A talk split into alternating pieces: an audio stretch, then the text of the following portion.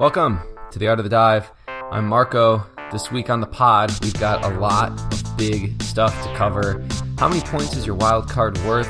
Are differential players something that we should be considering?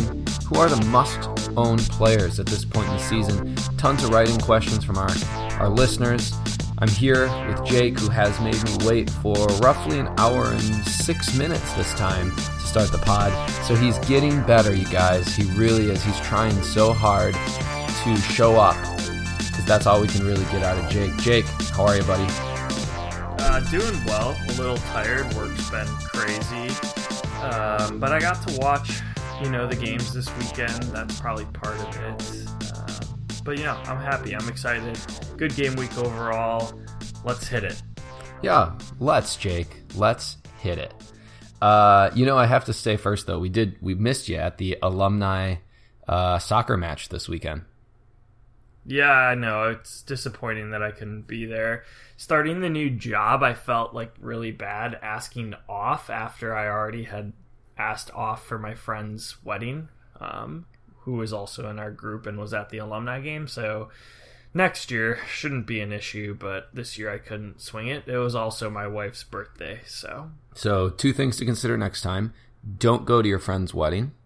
He doesn't listen to the pod anyways, so don't go to his wedding. Come to the alumni game, in, alumni game instead, and your wife will have many more birthdays. T- definitely true. Actually, she would have been fine with going to the alumni game, but um, just work was the, the other main thing. So, but. Yeah, or flying across the country that might not have helped either.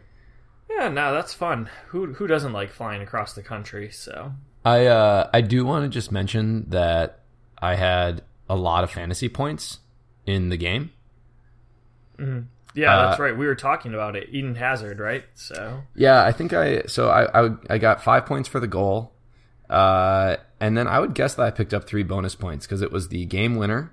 Uh, I also produced two shots on target and a number of key passes. Also, my passing percentage was quite high. So yeah, yeah. Then I would for sure think the three bones, but you never know. The bonus points, man, they they confuse me. But they, seriously. I, it's just been a lot of defense lately. Like that's true, and we know that I'm not playing any defense. So yeah, true, true. Yeah.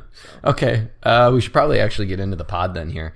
Um, I think that we should probably start this week with um, with a, a, question that a lot of managers have on their mind. So a lot of people we're, we're three game weeks done. Oh, and by the way, we are recording before the United Tottenham game, uh, just with your work schedule and my awesome life schedule. Uh, that that is the window that we had to record. So um, we're recording with one piece of information missing, but I still think we can discuss a lot of these topics. I know a lot of managers are thinking possibly about wild wildcarding Jake, um, and I had an interesting kind of uh, question that was explored then in our hodgepodge article by our boy Jason Hodge, and his thought was like, how many points is your wild card worth?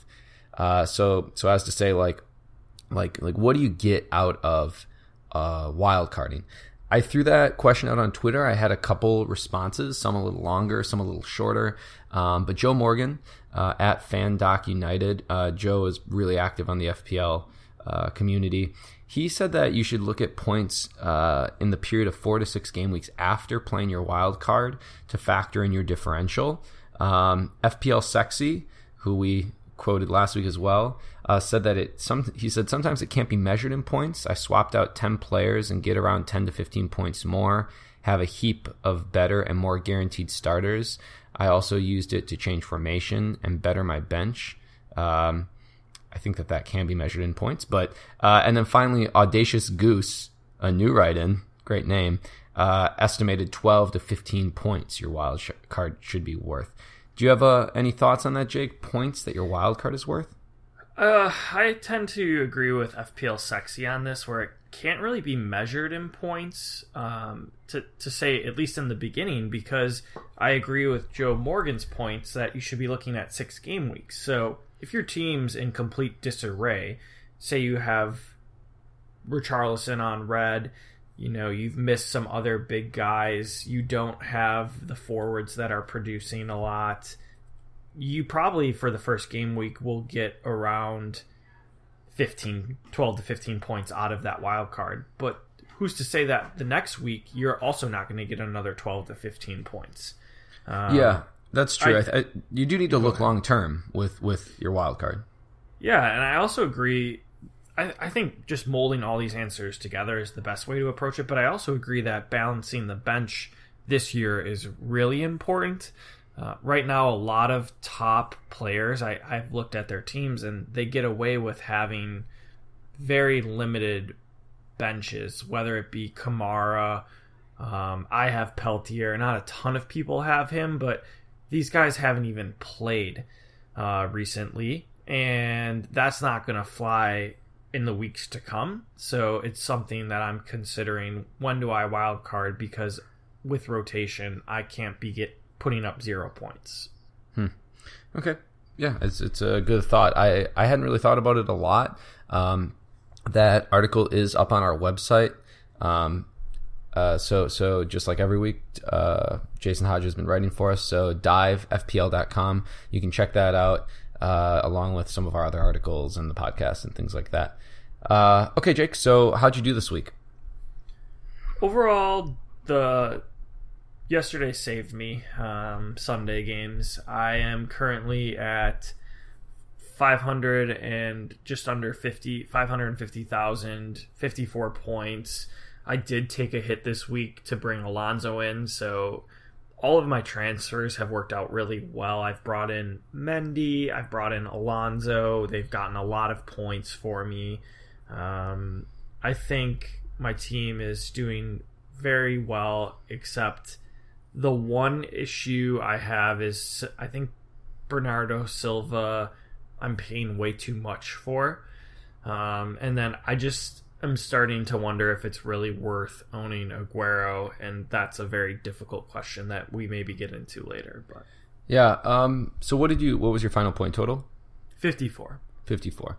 Okay, but I, so, I think that's without the minus four coming. I'm, right. not 100 percent sure. So yep, yeah. yeah. that sounds right because they'll do that at the end of the game week then. Yeah. Um, okay, that's good. I finished on 57. Uh, I did have two free transfers going into the week, so I brought Alonso and Fraser in. Uh, like you said, the Alonso move is awesome. Um, I think this year I have like kind of thought about my transfers a little bit less, just like do the stats support the player? Yes or no? Do they have decent fixtures? Yes or no? If the answer to both those things is yes, then I'm bringing them in my team. If the answer to one of those things is no, then I just don't bring them into my team. Uh, so that's been kind of nice. Uh, game week rank of 300,000, 344,000. Uh, and that puts me green arrows in basically every single league. I'm just looking, yeah, every league. That said, um, both of us will probably be dropping a little bit after the match this afternoon. Yeah, maybe, maybe not, though. Who knows? So, uh, those teams are hard to to figure out who, who's going to score. And I don't even know who's going to like perform in that game. Like, is Man Man United going to get blown out? But we won't talk about it too much. We'll see. We'll just see yeah. Well, we we kind of hope that they just get blown out, don't we? Yeah, but I guess I don't want Spurs to score a ton of goals from a fantasy perspective. Let's say Matic comes back and scores a goal, and who scores for Spurs? I Sanchez. really use like a di- Dier, you know. Yeah, maybe. Dier. Yeah, Dier. Because I hate Dier. Let's just let him score. so, but okay, uh, cool. So solid week. Um, we've got a number of new people in the top ten leaderboard of League D, League Dev, League Div. Is that how you say it if you're French? I don't know, man. French people, like when they talk, I have a hard time listening to them. So, well, it ain't English, so mm-hmm. America. I don't stand by that statement. I retract it immediately. Okay, top 10 in the leaderboard. Uh, Giroud, the Damaja, uh, 64 points, up to 250 overall. Uh, Mo Salah Dosa, 11. Uh, Ricky Menon at 2. 3, Fred the Red, still there. Chris Moore. Number 4, JG Hodge, our boy who writes Hodgepodge, Vinnie Jones's Diary, dropped a few spots. Uh, 43 point game week. Pog Baba Black Sheep, still, still striking strong, Matthew Polner. Shadow FC, Oli Christian Peterson, number six. Uh, at number seven, Mount Eden Munters, Jordan Pierce. Uh, eight, Mama Dad Sacco. Oh, that's sad. Joseph Jost- Joseph Jostin. Uh, and I'm up to number nine now, the Art of the Dive team, back into it. Uh, and then at number 10, uh, Burnley Sanders 2020.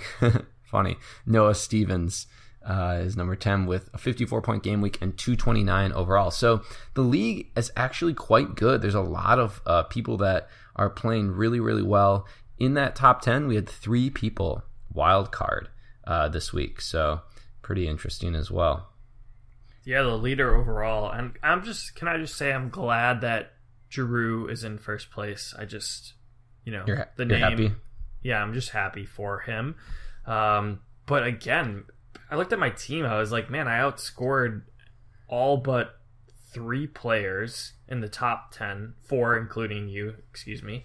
Um, That's right. You remember.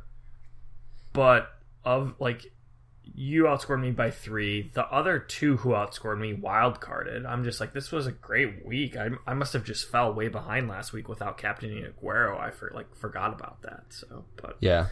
We'll be okay. Uh, but the league's strong, doing well, so that's always awesome. Yeah. Okay. Uh, oh, at FPL underscore Jim, our boy FPL Jim uh, tweeted out joint third in the mini league chaps. I want my t shirt hand delivered by you both on a horse. Hmm. Interesting. Can we make it happen? I mean, I think we could. I haven't like actually rode a horse in a really long time, but it's it's possible. So I want to ride on the back and hang on to your hang on to your waist the whole time. okay, yeah, we can make that happen. So, but Mm. he doesn't he have to get first? I mean, I just want to clarify. He still needs to get first for that to happen. Yeah, he's So, over here in third demanding horse t shirt delivery. Who is this guy? yeah, not yet. No. Yeah. So not Okay. even for second. Seriously, seriously. Uh, okay, um, just a couple. We don't really have many tidbits this week. Just one thing that we wanted to quick point out was that other leagues can still buy EPL players, so just keep an eye out for that. There's not a lot of rumors swirling at this point. Uh, there was some talk like last week about Alonso and maybe um, like Atletico Madrid or something like that, or Real Madrid, or just keep an eye out for it in case uh, somebody goes missing in your spot. Never a bad idea at this point in the year just to hang on to a transfer, especially to a little bit later in the week, just in case one of your main guys would go missing from your your team. Can you imagine selling like your arguably your probably second best player on the team at this point in the year? Well, Doesn't yeah. I don't think that Alonso's actually going to go. Um, the rumors were that they were they would entertain sixty million dollars or more. Somebody had offered like fifty or fifty-five million, um, but but I just don't think at this point in the season. Then they only have one left back, um, and they can't sign any more players. So it would be very unusual for them to sell. Yeah, exactly. I th- I would much rather trust the information that uh, Emery and Ozil got in a fist fight during practice, and that's why Ozil wasn't at the game. So Yeah, he was reported as sick, but might have gotten in a fist fight. yeah, like Emery denied. I don't know if you if you saw that, but Emery denied the fact that they got in a dust up. So which is good. I'm glad he he spoke out and said that. Whether it's true or not, I don't know, but. I always want a manager that lies to the fans too. Yeah, exactly. Poor Ozil, though, just a sickly creature. So I hope he gets better. He is, you know, he does look a little like Gollum from Lord of the Rings. hmm yeah, I agree. That's a good name for him. We should just call him Gollum from now on the pod. From henceforth, sounds good. Gollum yeah, and for for the most part, he just disappoints you. Um, he has these moments where he shines, and you're like, oh, he's he's a okay person, okay FPL asset. But for the most part, he's just disappointing for the last like two years that we've played. So Yeah, much like Gollum. Uh, well, I guess we can bounce right into the game week then. And I think we were just talking Alonso, so we might as well segue into him. Uh, scores 11 points this week. Kind of a lucky 11 points. The penalty probably was not a penalty. And then strikes a ball that looks like it was off frame that DeAndre Yedlin redirects into the net. Still finishes with 11 total points. His XG and XA are very high 0.87 XG, 0.81 XA. I think he might be like one of the highest. If you look like combined XGXA, he might be the highest or like top three for all uh, defensive players. Um, you took a hit to get him in this week. I transferred him in this week. I think he's must own. Yeah, he's must own because he's the highest scoring fantasy player, and he's going to continue doing so. And he has a great run of fixtures. I mean, even if Bournemouth scores on him and he doesn't get a return, he has Cardiff the next week, who still hasn't scored a goal. Um, I also think that you can say his returns were lucky. The PK is hard. I would have called that if I was a referee from that position, hands down. Um, and I still could argue that that's a penalty I don't know. It's it's it's hard when you, the player slides like that from behind, but kind of connects with the ball first. Right. Yeah. Yeah. So, it, it was tough for sure due to the angle as well, like where the defender came in to get the ball, uh, makes it really challenging. Uh, he is super far forward though. You kind of convinced me like midweek. I I was on Alonso like, oh yeah, I think I'm gonna bring him in, and you said, listen, he's he's playing really far forward. The heat map show him really high up the pitch. Just bring him in and you were completely right on that.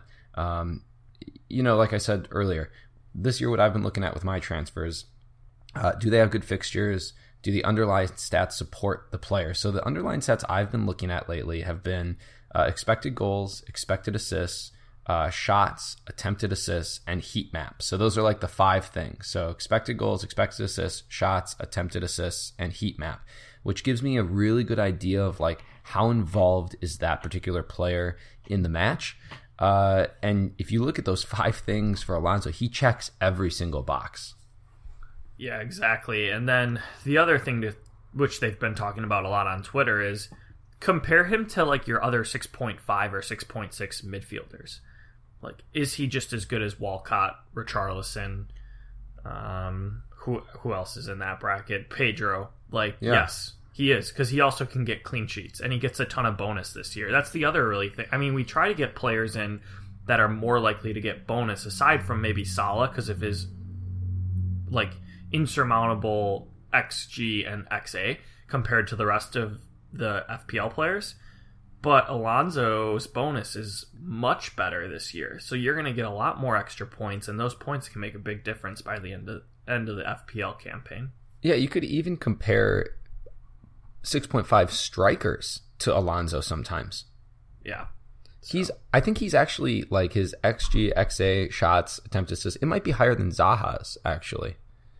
Yeah, it, it probably is at this time and I was just so excited. I was like watching the game, fell asleep, and then I woke up and dreamed that, you know, he scored and it, it came true. So everything awesome. you could ever want. So yeah, well, let's kind of keep moving here. Um, so the another big performance this week was Mitrovic. Uh, he had two goals. He actually had an assist as well because he struck a ball that hit the post and then bounced right out to I think it was Schürrle, who then pounded it in. Um, but I thought even more interesting than the two goals, uh, he has an xG of like 2.3 or something like that. So he's been getting in, in around the box. But the stat that really stood out to me was 15 shots in three matches. So he's averaging five shots per match. That's a pretty hefty amount of, of shots uh, in a game. Yes. Um, him and Wilson are just.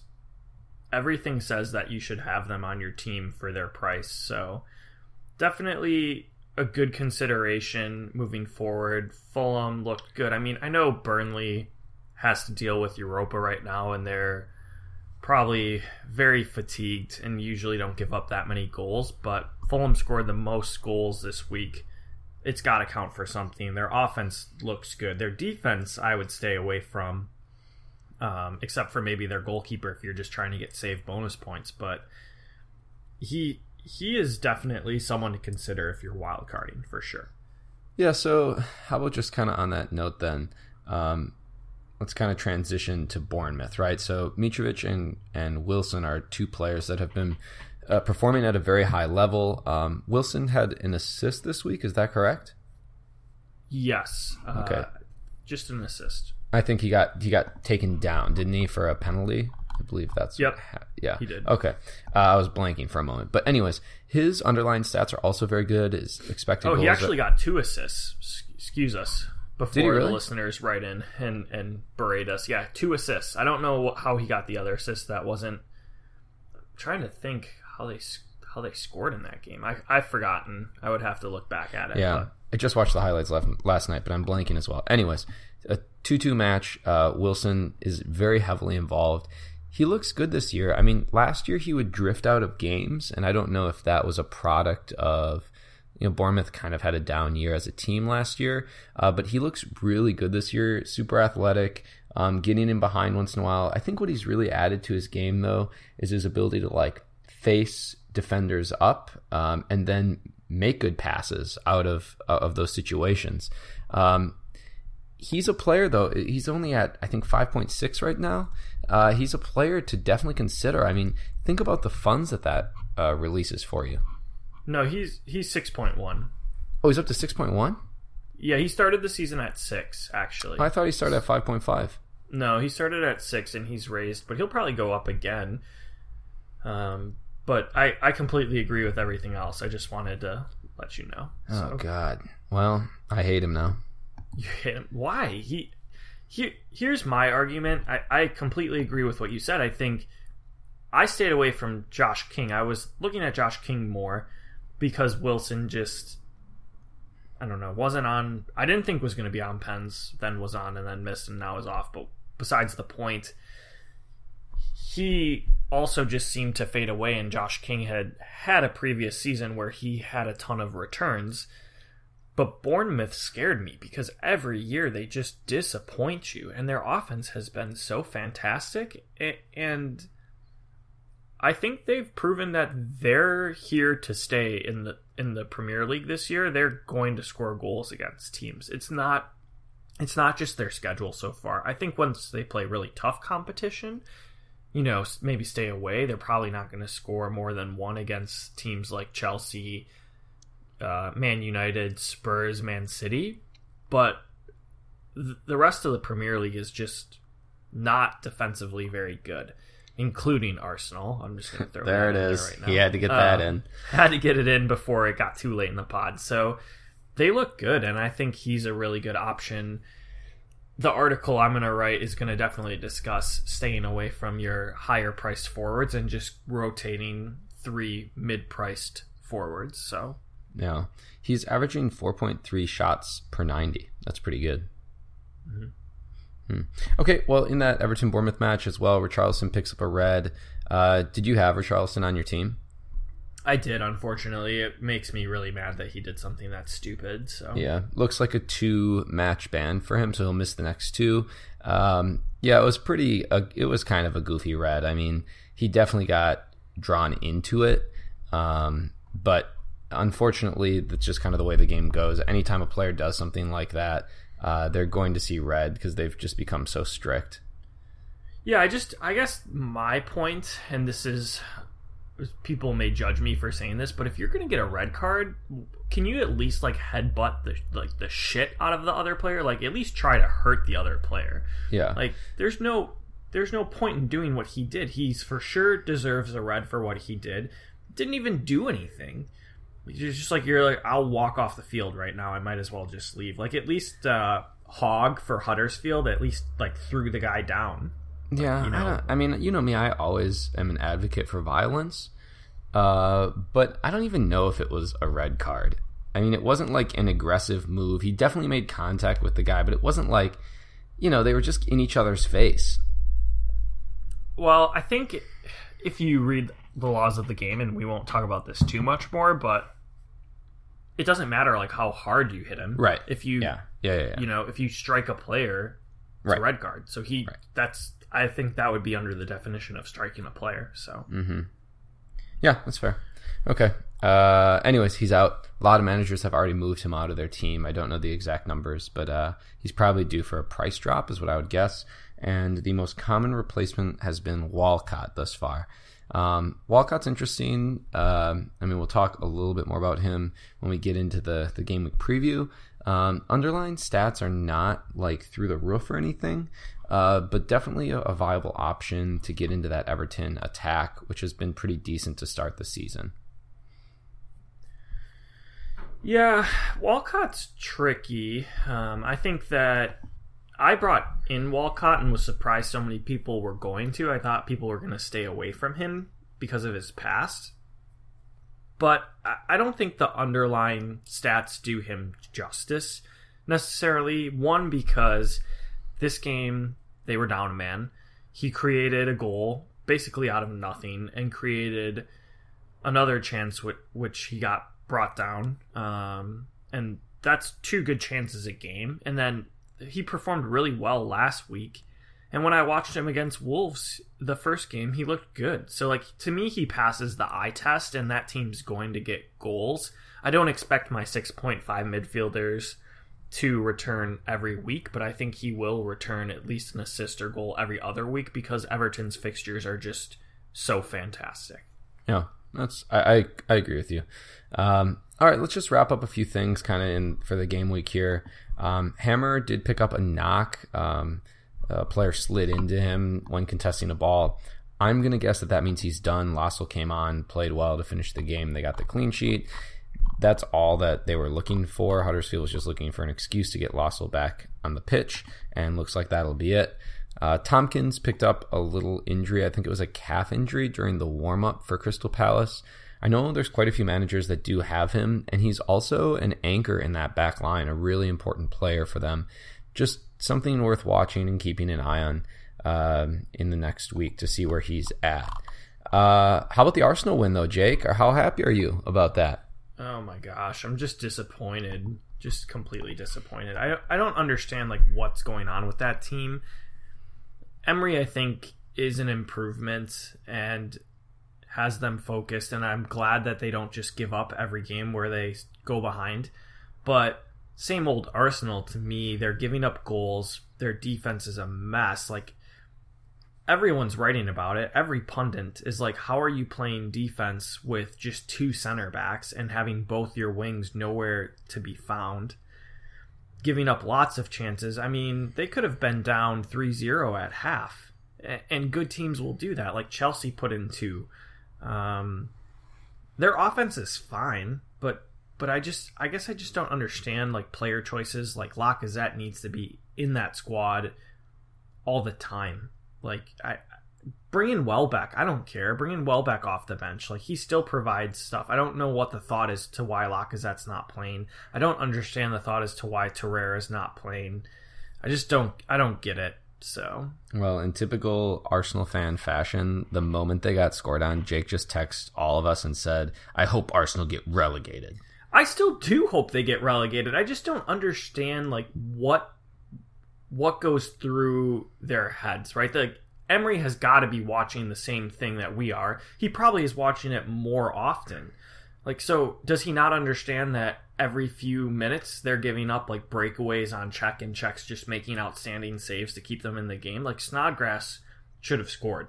There's no reason that he kicked it like right at Cech. And that would have been 2-0 i think or at least 2 to 1 before halftime. So, do you have any idea how detrimental a relegation would be to a club of that magnitude?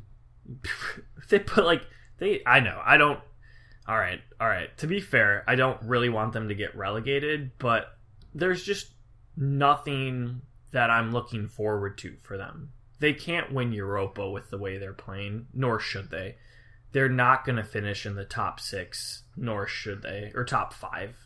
So it's just like, it's just disappointing to me, and they still have a very long, long way to go. Okay. All right. Well, I think that we should take a short break. Uh, when we come back, we'll do our game week preview. Uh, we'll talk a little bit about Jake's article that he'll be putting together this next week, uh, some captain shouts, and our plans for the next week. Stay tuned.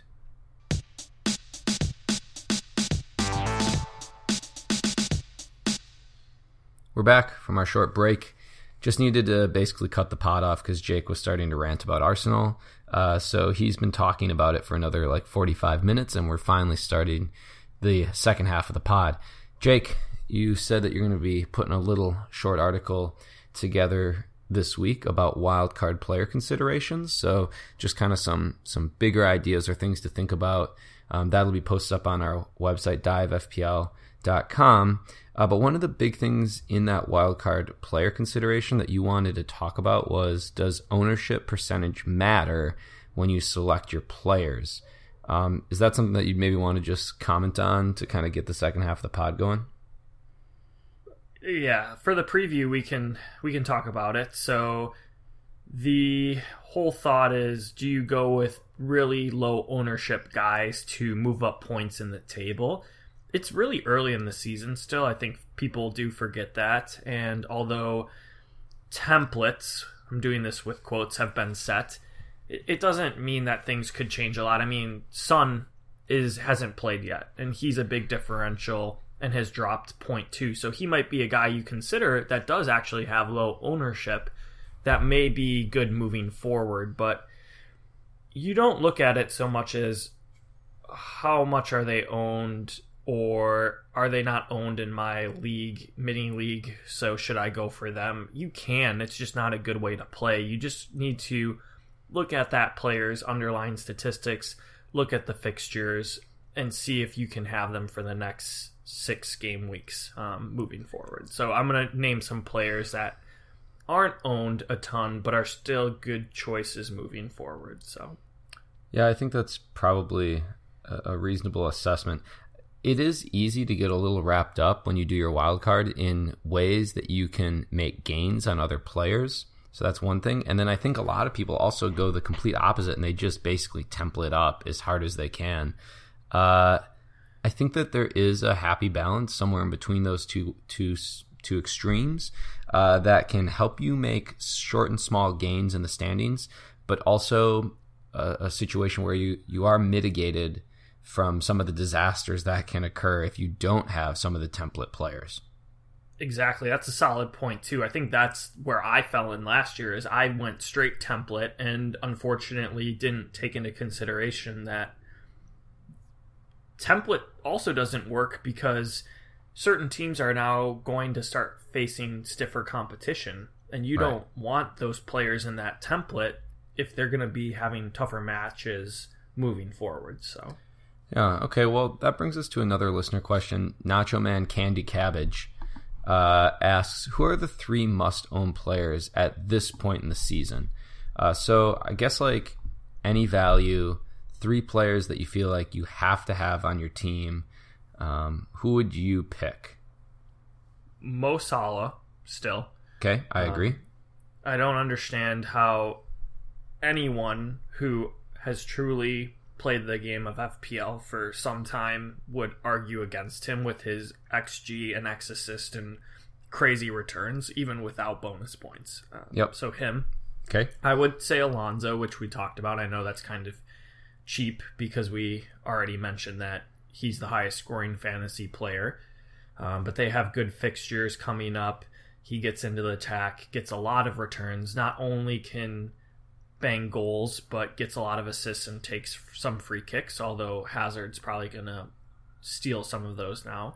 And then the last Hazard. one, I yeah, the last one I would have is Mendy. I mean, a player who can play in a one-one game not score a goal or an assist as an outside back and still get two bonus points is got to be a must own to me. So I have those exact same three players picked out for my three: uh, Salah, Alonso, Mendy, and basically the exact same reasons.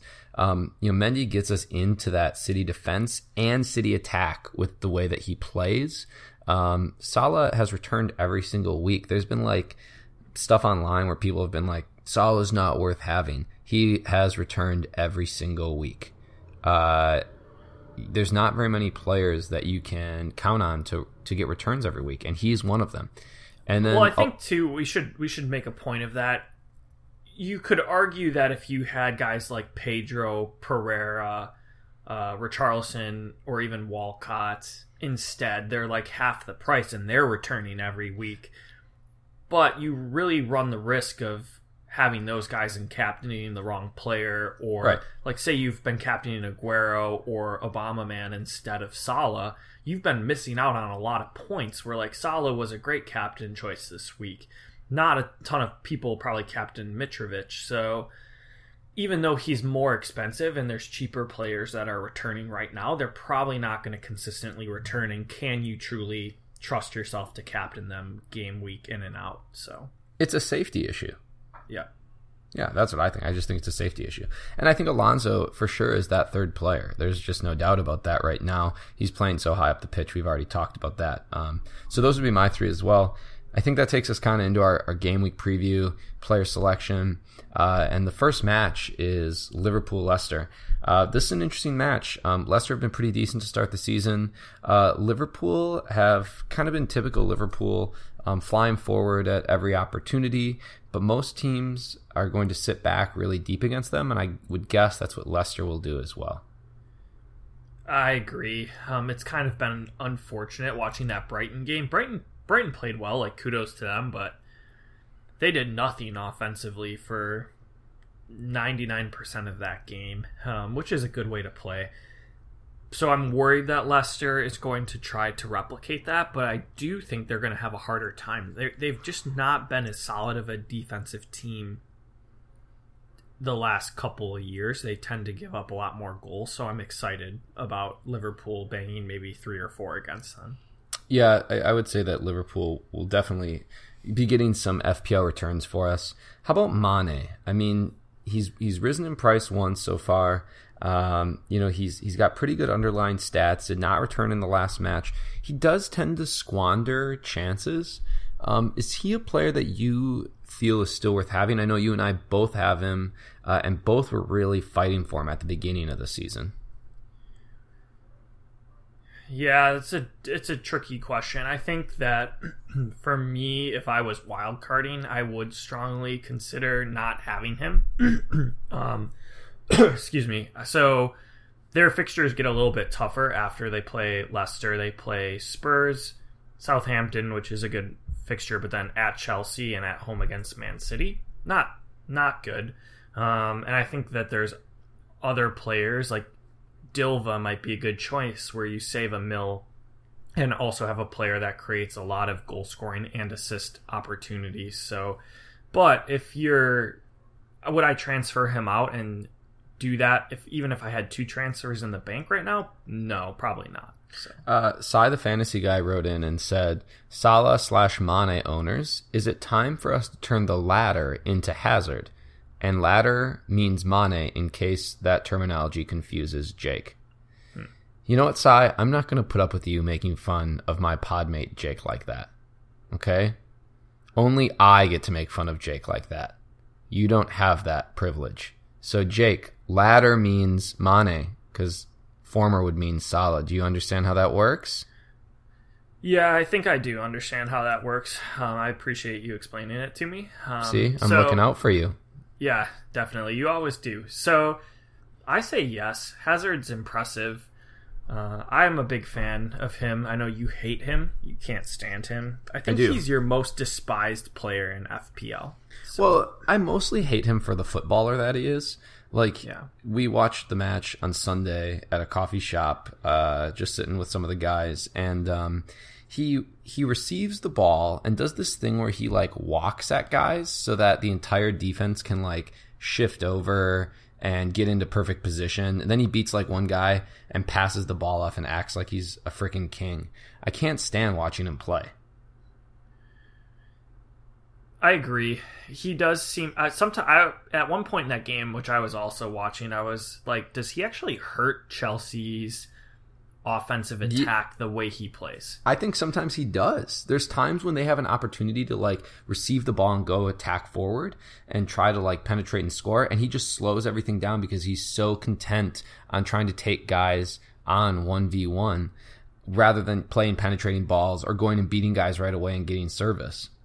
Yes. So the the thing is though is he takes PKs, he takes free kicks, he takes corners. He gets a lot of bonus points because he does just steal points away from the other Chelsea players. So at 10.5, you can you could consider him in the next few game weeks for Chelsea because they have such a good run of fixtures and they play teams that tend to ship a lot of goals, except for Liverpool at home, Bournemouth, uh, Cardiff, West Ham away, and then Southampton away. Those are really four pretty poor defensive teams. So if you're making a wild card right now, I think he's someone you should consider because he's going to score some points. Yeah, I guess you're right. Um, he is at 10.5 though. So would you move Mane to him? I think it depends what formation you play. So if you just go with like maybe four more solid defenders and then maybe do a three four three three with three cheaper forwards and then have like a solid hazard and like one guy in that you know six to seven range i think that's a good strategy to have moving forward. It kind of depends how you fill your bench out as well but it's definitely possible. Yeah, yeah i like that too. Um, okay next match is brighton and fulham. Uh, you know like we already talked about mitrovic. Uh, brighton have had the, the result against man united in a pretty close game against uh, liverpool last week uh, you know, I still like Fulham probably in the match. I feel like they're going to really start rolling at some point here. Mitrovic, someone certainly to keep an eye on. If his underlying stats continue, it's going to be almost impossible to ignore him. Yeah, this is a big telling game. I feel Brighton at home is very difficult to break down, and it's going to give us a good indication as to what to expect from Fulham moving forward. Like, will they just be a team that has these has these bursts when they're at home or against like really poor teams where like Brighton to me is like kind of a mid-table team especially when they're at home. Um, it'll be interesting. And then the only other question do you consider Gross moving forward? Because Brighton now has a good run of fixtures. I know he's a little bit higher priced than last year though. Yeah, I just haven't considered him the whole season. I don't even know actually a lot about his underlying stats. Watching him play, uh, he is passing the eye test, though. Um, he's been pretty good on the ball. He's been relatively attacking, even against some of the better teams that they've played against. Uh, I just don't know. I, I, I don't think that I could spend. I think he's at seven, right?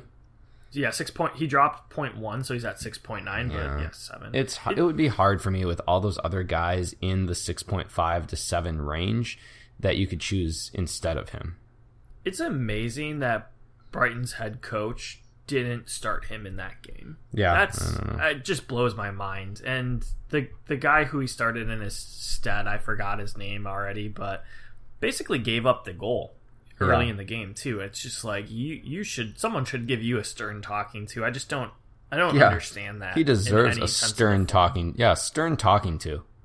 Yeah. He's your best player on your team. He deserves to play every game unless he needs a rest. So Jake, you could use a stern talking to. I just don't get it. I don't. You you play your best players, so yeah. But. Well, I, I just don't think that at seven I could pick him instead of Mickey. That's fair. I I I like Mickey's shout. So but. yeah. Okay, Chelsea Bournemouth. Uh, this game probably on the week I'm interested in more than maybe any other. Uh, it's going to be a really interesting match, I think, because Bournemouth are going to continue to attack it, it's going to be telling as well for that Chelsea defense that has shown signs of being very organized and then also been the complete opposite uh, and been kind of leaky. Uh, you know, the goal that Newcastle scored this week, David Luiz was completely rooted to the spot, just standing watching as Joselu sweeps in to head the ball home. Uh, he's a player, David Luiz, that I'd like to get out of my team, especially since I have that Chelsea coverage with Alonso. And I think paying 5.5 for a center back is pretty stupid on my part. On Bournemouth's side, I'm really interested again, like we had already talked about, to see Callum Wilson. Can he perform and can that team perform against better competition, or are they going to be relegated to sitting super, super deep and there are going to be no attacking returns? I would say the former. Uh, I think there's going to be a lot of goals for both these teams. Uh, maybe, maybe just one for Bournemouth, but enough to to keep Chelsea from getting a clean. I do think they're going to be a little bit more aggressive because I think that's the only way Bournemouth really know how to play. So, yeah. Okay. Uh, Huddersfield, Everton. Uh, this will be interesting. Now, no Richarlison playing. Um, who's going to come in on that wing for them? It's a really good question, and I haven't thought about it a ton. I, who do they even have on their bench that can play that spot? Well, I think Bernard would be the player that would be most like most likely to kind of slide into that spot. But it's it's hard to say they have so many midfield options on that team uh, that they, they could really slide almost anyone into that that position. I could even see Marco Silva changing their formation slightly to kind of fit the needs of the team here. Po- definitely possible. Also, like Bernard could play behind Tosun and he could move Siggy out to that spot because isn't that yep. where he played for Swansea most of the time? Uh, I think Siggy drifted between both spots, but yeah, Yeah. I think he'd be pretty comfortable in that position as well. Just more of a service style winger, though.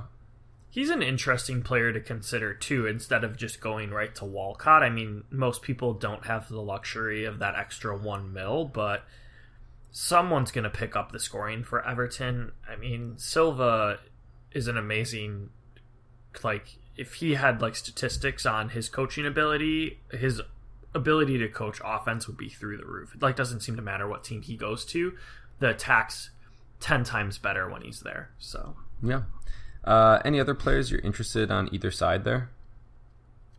No, but I will give a shout out to Schindler, who came back for Huddersfield and got max bones. Uh, he, I had him last year for like a few weeks, and whenever Huddersfield gets a shutout, he's like guaranteed three bonus points. It's amazing. So, Well, Schindler's List, am I right? whoa. Uh, I don't know if we should be talking about that on the pod. History, Jake. Yeah, it's important. Never forget, though. There we go. Never forget. It definitely did happen. So if we do have anyone listening that's in that camp, um, you know, it happens. More campers, am I right? More campers. We don't want those. So Uh, all right, West Ham Wolves.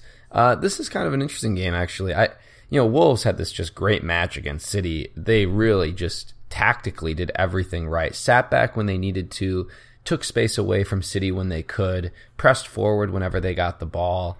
Um, there were even a few spells where Wolves actually had possession of the ball. Uh, you, you know, they're just a, I think, a very good team. They're well coached. I'm really interested in uh, Jimenez, the striker for Wolves, the number nine. Um, you know, he's he's been very good in all of their matches. He's been producing shots, uh, and a lot of the offenses are revolved around service into him. I'm going to be keeping an eye on him. He's somebody I could see fitting into my front line at some point in the season. yeah, I I agree. I mean, I I would say let us not forget Wolves. I think they're still the best promoted team. I think it maybe just took them a little bit to get going. Their defensive underlying stats are actually really good. Uh, I, re- I read this and was looking into it a lot and was like, oh, that is surprising. It's more been Patricio letting in a few goals that he shouldn't be, is what they're saying. Um, I agree with Jimenez. I think he's still a good idea. I think there's better options at forward. Tra- Traore was very good for the few minutes that he played, and he wouldn't be someone I would go to immediately, but someone I'm definitely keeping an eye on. He was able to make the Man City defense look bad, um, and played a lot of semi-dangerous crosses into the box. So Okay. Uh, City Newcastle. Now, this is interesting because Aguero has a pretty outrageous scoring record against Newcastle. He's scored like in almost every game he's ever played against them, uh, and in many cases it's been multiple goals. He also had a five goal performance against Newcastle, I think two years ago, was that? Uh, which, if you haven't seen that performance, look it up online. It's it's outrageous. Um, so check that out. It's they're all in a very short period of time as well. I think people might be looking to captain him this week against Newcastle. Yeah, it's hard. I it's funny because I was thinking um, that Man City are like the one t- team that's Newcastle's kryptonite. They are just Newcastle sucks points away from good squads because they're Rafa Benitez, Benitez has their defense play really sound, whether it be at home or away from home. I feel, um, but Man City just tend to to get goals against them no matter what they do. So definitely a shout. I don't know where I'd go with at this point in the week. Right now, I'd still probably have it on Mo, um, but definitely someone to consider. And then after this, does Newcastle's fixtures finally get a little bit better? I don't like. Do they ever play a team that's not very good? I don't know. I don't know that that's the case. I think it's just the whole season they're just going to be getting smashed. they just play the top like six teams in the table again and again. So Yeah, just it keeps rotating and rotating and rotating. Uh, no, their fixtures do not get better. Better. It's uh, City, Arsenal, uh, Crystal Palace away, Leicester at home, Man United away. Oh my gosh, that's like the worst start in like the history of starts for a Premier League side. So Yeah, it, it is pretty ridiculous how how challenging their schedule has been. Um, okay, Sunday then we've got you, three. you ma- missed one game though. You missed What- what Crystal game? Palace Southampton. oh, I jumped it, huh? Yeah. So That's because I don't care, Jake. I care. Don't you have Zaha on your team? Yeah, and Wan Bissaka, who I'll probably be starting in this match, so I do actually care. yeah. uh, Zaha's underlying stats have been weak. Uh, he has, has two yellow cards in three matches, um, not producing a ton of shots. I'm having a hard time with it though because they have a decent run of fixtures, but part of me almost thinks I should just ship him and get one of these other like lower price strikers that are playing really really well. Is it a move that you need to make though? I would ask you. I no, mean, I think if you're wild carding, it's something to consider, but I no, think... it's it's definitely not a move I need to make, and so I'm going to hold my transfer. I think probably for this week, and then I can reevaluate next week interesting to see where he plays in this game because when he did move farther forward in that on the left side is when he got the goal and hopefully he plays up there. Don't you just wish like Benteke didn't play anymore or are you are you still oh. a fan? Oh no, I, I if Benteke wasn't playing I'd be so happy. That would make Zaha a far better option.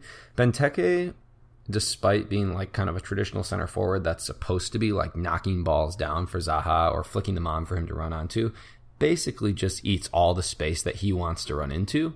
And uh, it's just a complete problem. It's it stifles the entire offense. Um, I, I, don't yeah, know. maybe maybe Hodgson instead of complaining about like the Watford mascot and then complaining about fouls on Zaha should just like maybe manage his team a little bit better, is what I would say. Yeah, so. just sit Benteke on the bench because he's not good enough. Yeah, and Sorloth performed admirably in his stead in the preseason games, and I know it's preseason, but like give the man a chance, right? Like, I, I agree. Know. Yeah, I love Sorloth. Uh, on Southampton's side, you know, Danny Ings had a, another decent match. Um, you know, had a, a, ball that I think struck the, the woodwork uh, in their last match. Um, he's getting into some some dangerous spots. Um, he's someone I'm still keeping an eye on, but other than that, that Southampton team just doesn't interest me very much. Yeah, agreed. I'm a little bit ashamed that I picked McCarthy for goalkeeper, but they were doing well against Leicester. The red card really hurt them, and then Harry Maguire just hit a bang oh, yeah. right at the end. So yeah. whatever. Shovelhead. He's done yes. it again. Well done. So. Uh, okay, Arsenal Cardiff is uh, the first Sunday match your boys taking on Cardiff. I mean, I'm guessing probably what what would you predict? A 6 0 loss for Arsenal? Uh, I'm predicting. oh God. I'm predicting that Arsenal definitely give up a goal to Cardiff. This is the game that Cardiff finally scores in. for sure. like, I just. Who couldn't score against Arsenal is the question. Um, I do think they're they're going to get the win. I'm hoping they get three goals. But Cardiff at home, it's this is a trap game for Arsenal for sure. So I don't know. I guess I'll say two to one Arsenal. I I really do hope Arsenal lose just because I want you to have another meltdown. Yeah, I don't know why I keep having meltdowns. I like should expect it. They they're like the team that just keeps not fixing their problems, but whatever. So Yeah. Story of your life. But we should talk about Arsenal players a little bit. Would would you, if you had Aubameyang, would you hold on to him right now? And then I guess the question is, who do you go with in their midfield, or do you just consider like, I mean, you have to get rid of David Luiz. Do you consider Bellerin or Monreal? I think for sure. Um, I would probably be looking towards Bellerin first. I don't know why. I have to look at the stats actually to support that decision. I haven't really looked yet. Um, those are both players though that are on my watch list because Arsenal's run of fixtures is pretty good. Um, outside of those two players, I would not touch anyone defensively for them. And then on the offensive end, I mean, Aubameyang was the big talk at the beginning of the year. What's going on? I don't. I don't. I think part of the problem is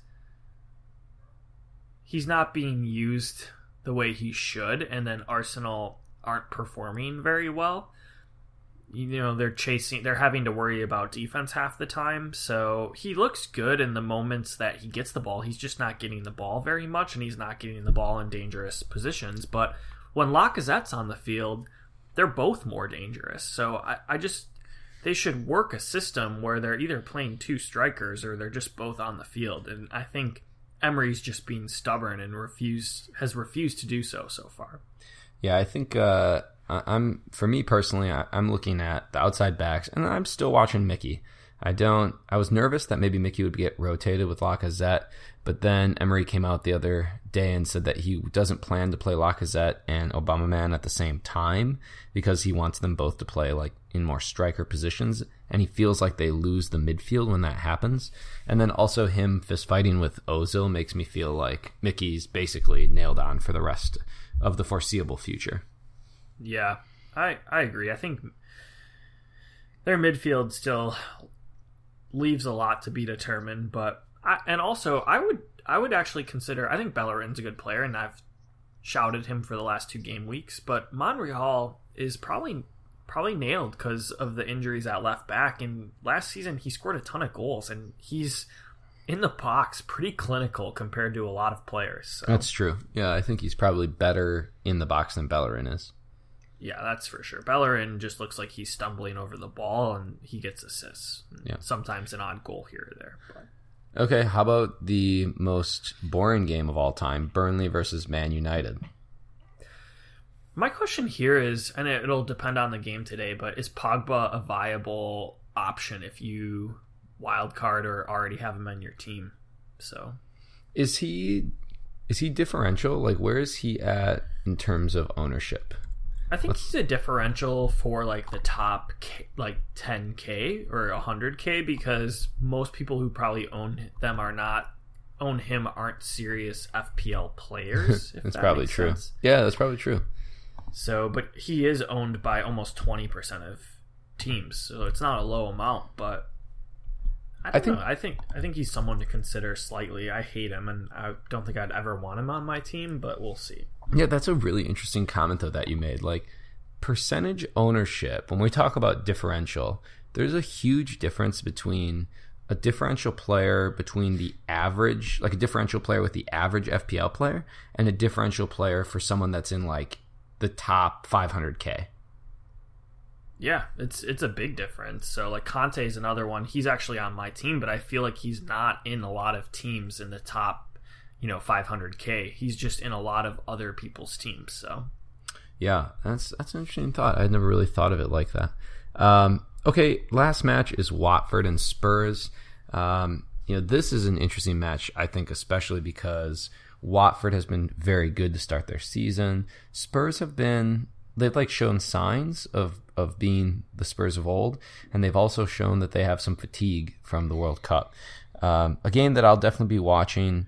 Uh, Eriksen and Alli, those are guys that we have not talked about very much. Eriksen has been pushed pretty deep. Alli, though, the opposite, pushed pretty far forward, connecting with Kane a lot. Someone to keep an eye on. Yeah, I think it's going to depend how the game shakes out today, and then see what's what happens with Son. Um, Spurs, is it does it get better after this? I feel like it has to. I think this is their last. Let me look. Let me look here. Uh no, they have Liverpool after after that. So after Liverpool, though, um, game week five, their fixtures get a little bit better. I think this is another reason why I've been holding out on the the Spurs train um, because I want to see after they play at home against Pool get more information and then consider bringing some of their players in because they have a good run of fixtures after that. So yeah, okay. Uh, I guess that just brings us then to like captain shouts for the week. I mean, obviously, Salah is going to be in that mix. He's got some of the best underlying stats in the entire game. I think that Aguero is probably a, a player to consider. I know that everyone keeps saying like, "Oh, he's not going to get rotated." Pep doesn't rotate as much as as everyone actually says, but I'm still super nervous about him being rotated uh, in these next couple game weeks. I have him on my team, so I'm probably leaning towards Salah. What are your thoughts? Right now, I'm leaning towards Salah, but I'm I'm I don't disagree with captaining him. Um, it's I think he's due. I mean, he hit the post twice against Wolves yeah, a free kick true. and at a separate point in the game. He's going to get goals. So, okay. Um, how about your plans for the week? Like, what do you have? You already made a move? Are you thinking of making? Yeah, I I did because of the Richarlison issue. I just brought in Walcott, which I'm kind of kicking myself. Like, should I have con- considered Pedro. Like Pedro had another good chance against Newcastle where he fluffed, um, was but was like basically about seven or eight yards out and tried to curl it upper 90 and missed. Um, but I do think Walcott's going to get a lot of good chances too, and both of them have good fixtures. So I just avoided the price drop for Charlison, and I know Walcott's going to rise in price. I don't know if he's up to six point six yet, but I I think he's he's definitely going to go up soon. So nice. I uh I've got three things on my plate, like three things I'm considering, um, and I'll just shoot them all off to you quick. Uh, the first thing would be to move Bernardo to either Mickey, Walcott, or Goondoggy. Uh, uh, just because I think that one of those three players are slightly, well, all three are cheaper, but they could provide slightly more returns than what Bernardo is offering. Uh, the other thing I'm looking at is Luiz to Bellerin or Monreal. Or the third move, and this is actually what I'm favoring right now, is just to hold my free transfer this week, reevaluate next week, and then make a move.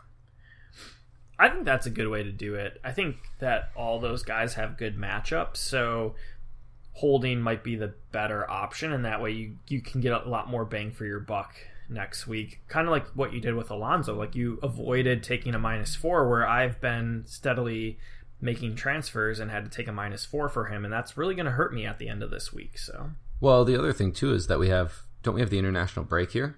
Yes, we do. So it would be good to. I mean, Richarlison really screwed me over by getting that red. So I, I just couldn't keep him in my team for the. If he was missing like one game, yeah. But the fact that he's going to miss multiple games, I just couldn't couldn't see myself doing it. Okay. Uh, all right, let's kind of wrap some things up here. Um, so the hodgepodge article is up on the website, and that's looking at the worth of the wild card. Uh, so definitely go ahead and check that out. Um, Jake's going to be throwing up an article um, probably in the next day or two looking at um, wildcard player considerations and ownership percentage, things of that nature. Um, other than that, I think that's all of our business shouts, isn't it, Jake? Yeah, I think so. Okay, make sure you follow us on Twitter at DiveFPL, uh, Instagram, The Art of the Dive. Um, we have a Facebook page as well. Check it out and make sure to like us so we know that you like us. Uh, DiveFPL.com is our website. We've been doing a lot of updates on the website lately. So if you go to it and it's like, looks like something's messed up, it's just because I'm working on it. Um, our mini league, I think we're going to keep open. We haven't decided exactly, but I think we're going to keep it open for like three more weeks or four more weeks. So 127487 188629 is the mini league code. And then make sure to download our podcast and subscribe iTunes, SoundCloud, Stitcher, Google Play, Podbean, Player FM. We're all over the place. We're big time. So please make sure to download and subscribe to our podcast on those avenues. Jake, you have anything else to add? No, I think that's it. I'm looking forward to watching the game this afternoon. You have to go to work, don't you? I do have to work, but that doesn't mean I'm not necessarily going to watch watch part of this game. Ah, okay. Secret secrets. That's the way to live your life. I'm Marco. And I'm Jake. Don't forget to dive.